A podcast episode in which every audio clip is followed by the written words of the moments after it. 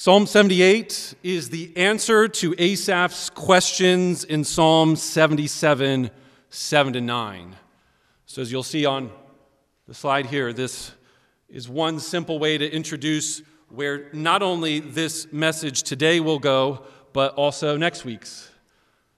I believe Psalm 78 exists and is placed here in the Bible to answer the questions that we see in Psalm 77, 7 to 9, which we saw last week.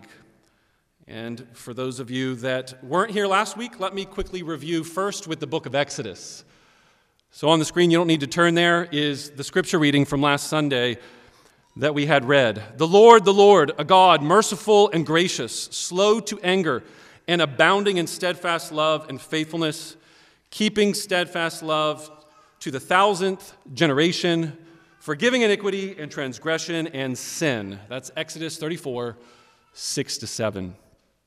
Just for the sake of scene that's happening when this passage of Scripture is in the Bible, this is one of the high point moments of God revealing himself to his people. And Moses is hiding in the cleft of the rock, wants to see God's face, but God says, I'll show you my back. I'll give you a glimpse.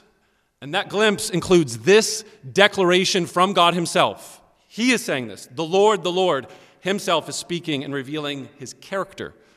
And it is the most quoted Old Testament text by Old Testament authors, prophets later on. This is a big passage, is what I'm getting at. So now, next slide, you'll see Psalm 77 from last week, or in your Bibles if you just look over. Notice the repetition of key words and phrases. Asaph is asking, Well, we have been told and we have memorized Exodus 34. This passage is a big deal, yeah, but we wonder is it even true? Will the Lord spurn forever and never again be gracious, favorable? Has his, and then there's that key word from Exodus 34, has his chesed, his steadfast, covenant, faithful love that's a mouthful, but that I think is a good translation of this one Hebrew word, chesed. Steadfast, covenant, faithful love. It's not just about he has warm, lovey dovey feelings. I think that's true. It's that his love is expressed through his promises, and those promises he is faithful to keep. That's what chesed means. Asaph's asking, I don't think God's keeping his promises anymore. Are his promises at an end for all time? Are they going to last forever? Seems like they've kind of come up short. It's almost as if God has forgotten to be gracious. And in his anger, remember, it says that the Lord is angry in Exodus 34. But what was the key descriptor of his anger? He's slow to anger. Slow. It's literally, he has a long nose. Is a beautiful little Hebrew word picture. He has a long nose, meaning if he gets angry, it takes a long time for his nose to get red. You ever see someone get angry and their face gets red? That's it's, a, it's an expression. His, low, long, his nose is long. He is slow to anger. And Asaph's wondering, seems like we're just receiving anger from God. So, those are his questions. I said Psalm 78 is the answer to those questions. And here's the way to answer it Exodus 34. As you'll see on the next slide, Exodus 34, verse 7, is the rest of what God said to Moses. It didn't stop when he said, I'm loving, I'm slow to anger, I'm faithful to my promises. The Lord kept speaking to Moses and said, But in spite of all of these beautiful, wonderful, glorious coffee cup artwork verses for Christians. There's this verse. But who will, this Lord, who is all of those things, but who will by no means clear the guilty? He will visit the iniquity of the fathers on the children and the children's children to the third and the fourth generation. I think it's important for you to realize that what's happening in Psalm 30, uh, in Psalm 78 is God, are you truly those things? And and Psalm 78 is answering, Yes, all of those things and more. A God of justice, righteousness. I will punish the guilty. So, let's read Psalm 78 verses 1 to 8, with that background in mind. Especially pay attention to the idea of God wanting generations to be known his ways, his word. A maskil of Asaph. Give ear, O my people, to my teaching. Incline your ears to the words of my mouth. I will open my mouth in a parable. I will utter dark sayings from of old, things that we have heard and known, that our fathers have told us. We will not hide them from their children, but tell to the coming generation the glorious deeds of the Lord and his might, and the wonders that he has done. He established a testimony in Jacob and appointed a law in Israel, which he commanded our fathers to teach to their children. That the next generation might know them, and the children yet unborn, and arise and tell them to their children, so that they should set their hope in God and not forget the works of God, but keep his commandments that they should not be like their fathers, a stubborn and a rebellious generation, a generation whose heart was not steadfast, whose spirit was not faithful to God. And we're going to pause there, and that will end our reading of God's word for today as this introductory section of a rather long and lengthy psalm in Psalm 78. And what we want to do is just try and think through this big idea that we have as it relates to the the text of Scripture before us. And it's that God has determined that His mercy will exceed and match any of the iniquities and the sins of the fathers. And so, if you were to put it in a nutshell, I would say that the sermon should be communicating this The sins of our fathers are many, but the mercy of God the Father is more.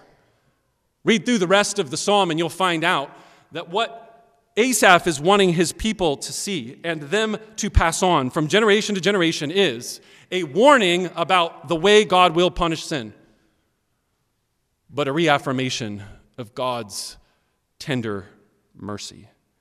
The sins of our fathers are many, but the mercy of God the Father is more.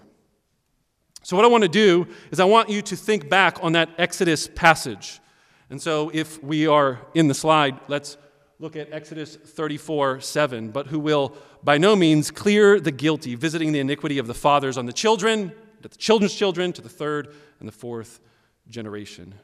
Notice specifically verse 7 visiting the iniquity of the fathers on the children and the children's children to the third and fourth generation.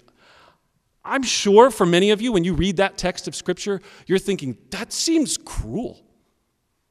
That seems unjust. Why should a child receive some sort of punishment for their father? This is a complex topic, and we don't have time today to get into all of the nuances that are required. What we do need to see is the comparison between the first half of Exodus 34 and the second half. And what that will be is look at this picture to the third and fourth generation. This picture will visualize four generations holding hands, passing on from one generation to another, what we might call generational curse, generational sin, uh, generational punishment. You decide which descriptor you think fits best the biblical narratives. The point is, there is a promise from God that if his people are stiff necked, stubborn, rebellious, they will receive God's punishment. And that will oftentimes translate down to a next generation of stiff necked and stubborn people. And so it's not so much that they're being punished for their fathers, it's that the sins of the fathers got passed down to the children and the grandchildren and the great grandchildren. And God will faithfully judge each generation.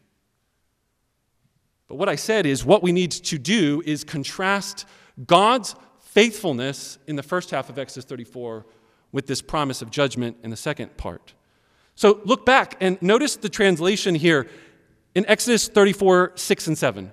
Keeping steadfast love to the thousandth generation. Do you get the difference? Iniquity for three, maybe four generations. Steadfast love for how many? A thousand, which is a biblical way of saying forever or a long time or a big stamp of time and era. So take this picture now to contrast it with the last one. There you go. God has determined that there will be the passing on of his covenant faithful promises for generation after generation after generation. His mercy, his grace is more than the iniquity of the fathers.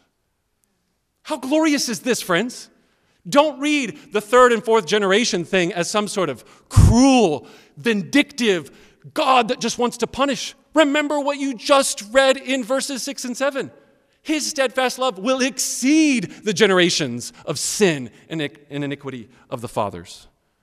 And so, therefore, I think it is important for us to see this simple but true big idea from Psalm 78. The entire psalm is telling us that the sins of our Father are many, but the mercy of God the Father is more. So, in today's message, I'd like to ask you three questions for the sake of our application of this idea. First, what is your specific generation? Some of you might think, I'm, I'm Gen Z, I'm Gen X, I'm a millennial, I'm a baby boomer. That's not what I'm asking. I'm asking you, how many of you grew up in a Christian home or heard the gospel from a parent or grandparent? And I would like audience participation, please, loud and proud. Raise your hands and please let me know. Do you have Christian parents? Did you grow up going to church? Please start raising the hands. Please hold them up, and please let everyone take a look around the room. Just for a moment, I will not make your arm get too tired. It is the vast majority of you, hands down. Meaning, whether you are first gen Christian, second gen disciple, third gen child of God, these identity markers should be way more important than whatever secular terms are being thrown out at you. May it be true of you that your identity in Jesus Christ and the gift that He gave you of parents, grandparents, great great grandparents, or whatever you find yourself at this point of your Christian life. Overwhelmingly grateful of the steadfast love of the Lord that passes down for thousands of generations. Meaning, some of you know quite well because you're a first gen Christian. That you have inherited from your family all kinds of evil, all kinds of baggage and weight. But praise God that those curses and those sins do not persist forever. Some of you are precisely in this room because you did not come into a Christian family when you were born, and you heard the gospel of Jesus Christ some point along the line as a teenager, as a college student, later on in your adult life. And if that's you, please be encouraged that you are part of God's process of fulfilling His promise and His plan to change the direction of your family history. So think deeply about this question. What is your generation? And how much control did you have to be born with the parents, grandparents, great great grandparents? Should this meditation of this question lead many of us to overwhelming gratitude, regardless of what the answer is? Especially for those of you that are first gen Christians, praise God that there is a change happening in my family and that now my children and maybe grandchildren can experience something other than perpetual alcoholism, drug abuse, or you name it. So many families are in this room and they're first gen, they're second gen, they're third gen. Christians, believers in God. Now, as I use this phrase and describe it in this way, I would like to be clear that as a church, we do not believe that you become a Christian by the family that you were born in. We believe that you are, as this passage will make very clear, you are taught the gospel. And then you, through your repentance and faith and obedience, will pass that on. But it's not assumed just because your parents, mom and dad, grandma and grandpa, are Christians, that you grew up going to church, that you are necessarily a Christian. As the former well known preacher Billy Graham would say just because you're in a garage doesn't make you a car. Just because you're in church today doesn't make you a Christian. Just because mom and dad are Christians, kids, this song is for you, children. It does not necessarily mean just because your mom and dad believe in Jesus and have brought you to church that you have new heart, a changed, repentant life. So I think each one of you, from the youngest in the room to the oldest, should spend time today thinking through where are you? Are you passing on what your parents in this room have given you faithfully? Are you the first generation of Christians in your family? And you are expecting to be like the people that have had 10 to 20 generations of Christians passing down truth and love. And you're comparing yourself with others and feeling like, how come my family's not as godly as that family? Perhaps it's partially something you could not control. So why beat yourself up over the fact that you are the first of what might be several baton passes of great covenant faithfulness from God, from your family to your children to their children.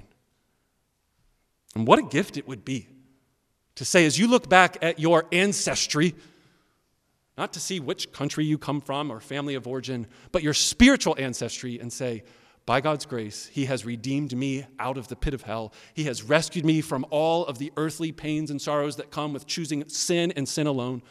And He has already turned several in my family to repentance and faith.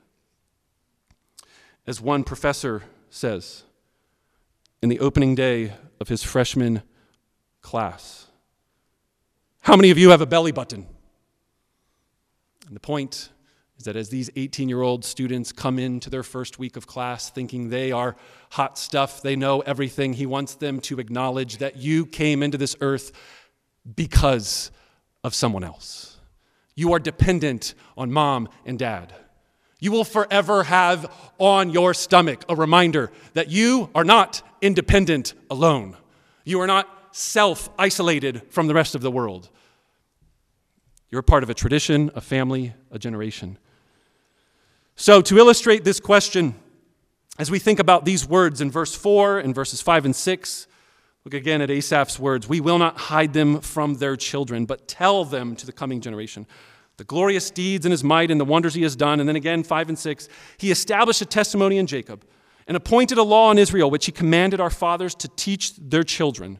Notice, father to children so that then the next generation might know, and that the children that aren't even yet born, so now we're grandchildren, and then even those after that will arise and tell to their great great grandchildren. We got like four to five different generations of people passing on the wonders and works of God in our text. Where are you? I want you to look at this photo and I want to know does anyone know what the name of this building is? Anyone? It's in Germany.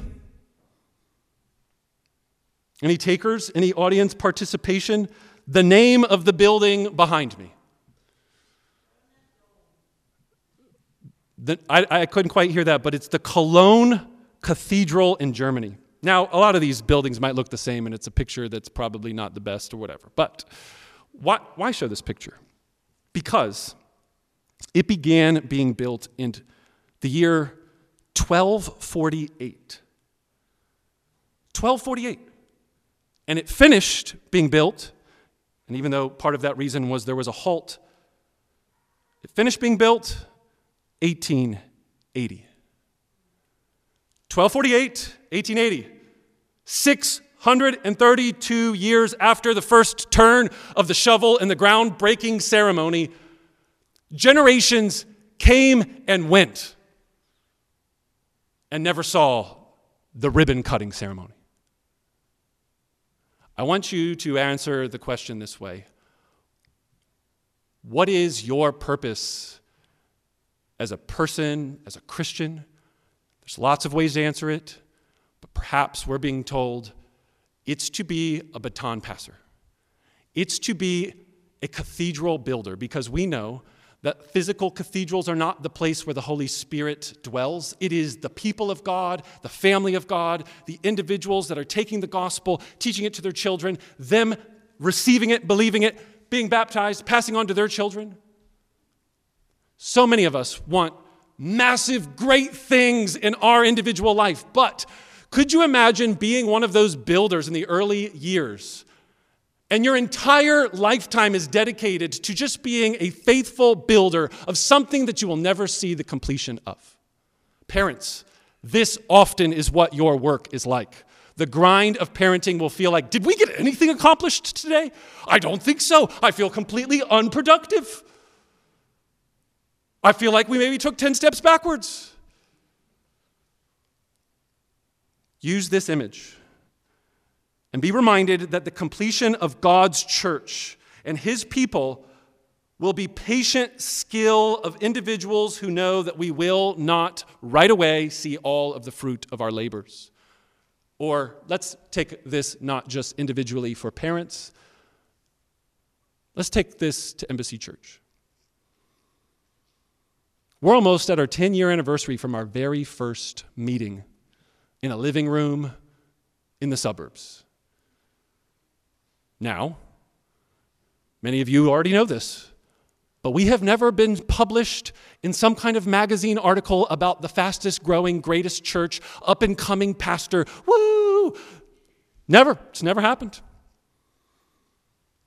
For many church planters, men like myself that are trying to start a new work, there's all kinds of good, godly desires to see a church grow, increase in numbers, budget size, good things. There's also a very wicked, evil desire that's basically more about the American definition of success, and that my value as a pastor and our value as a church is determined by how many people sit here today.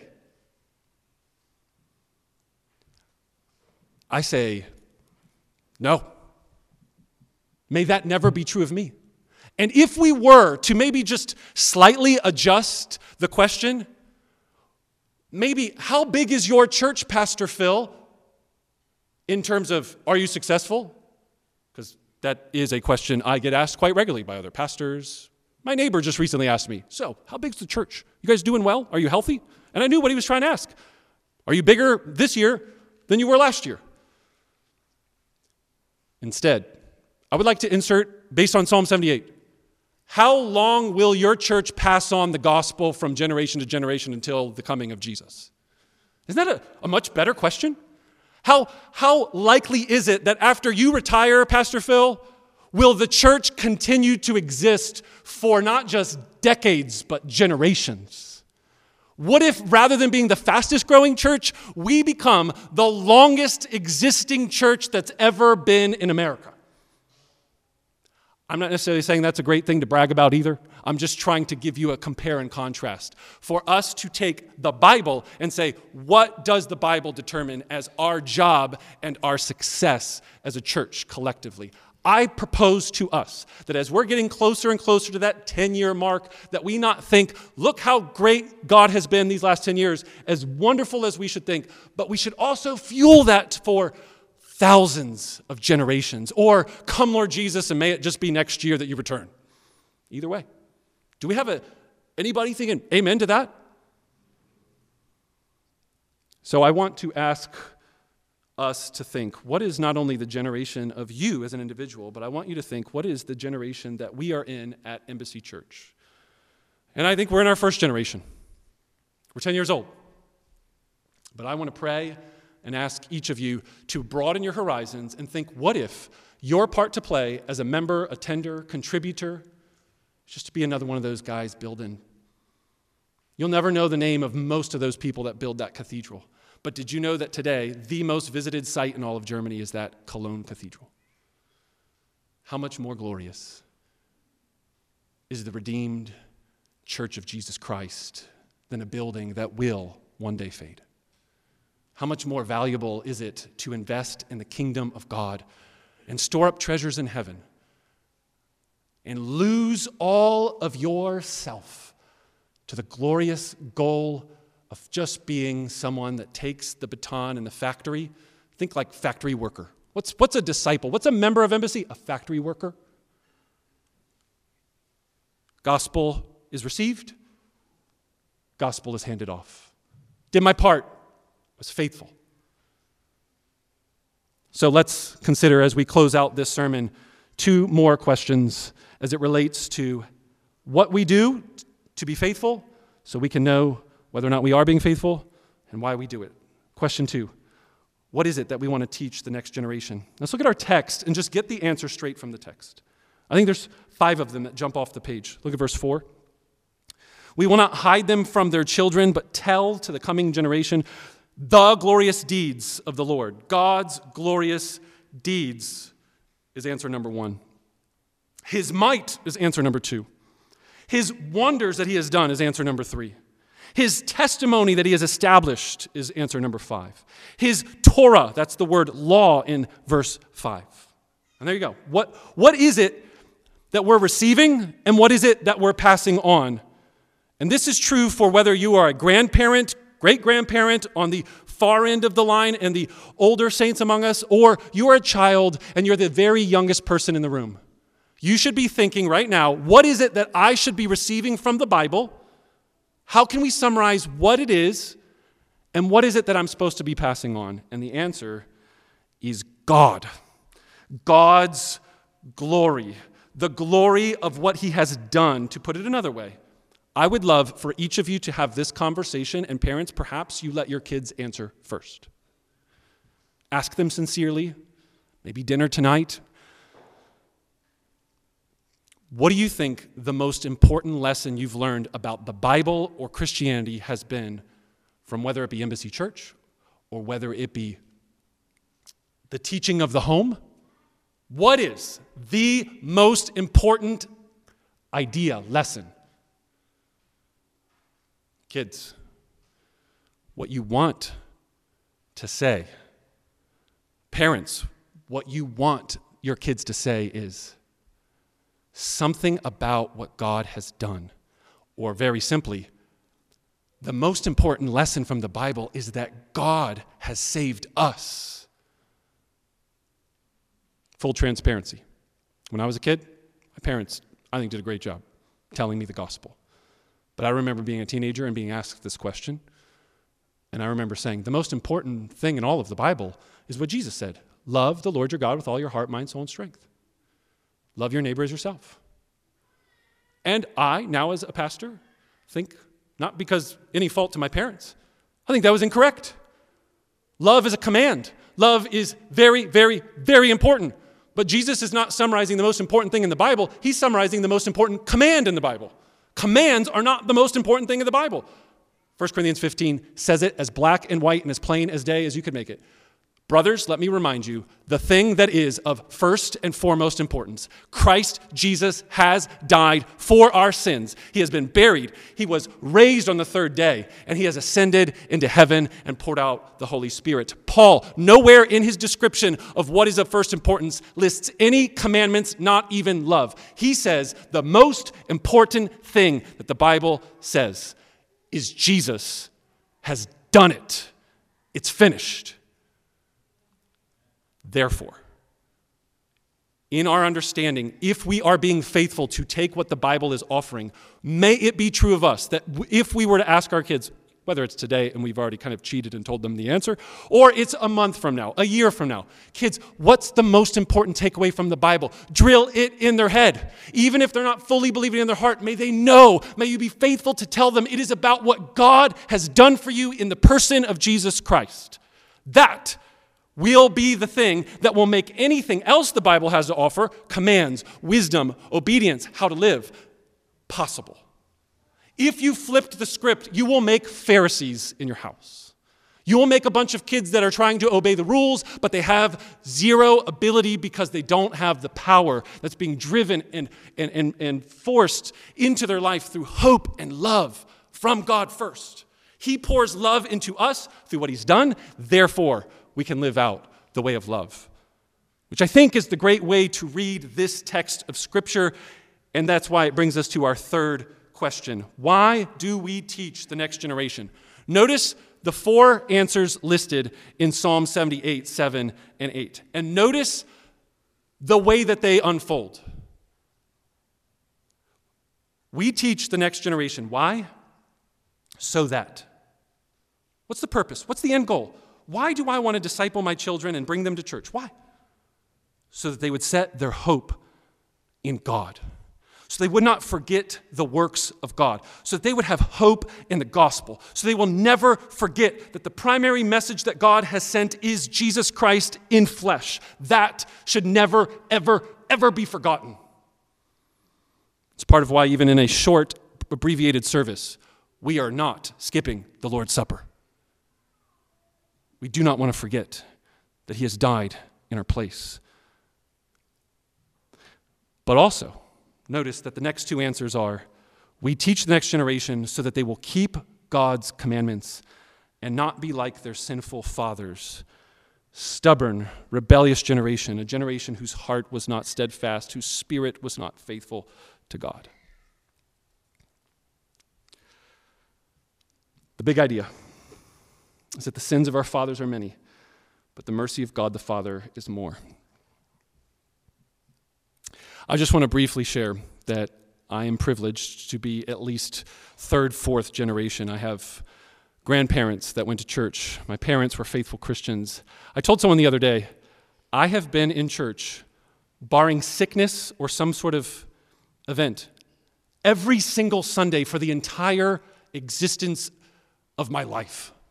Every year, without fail, my parents brought me to church, and since then, I've been going to church. I don't take that for granted.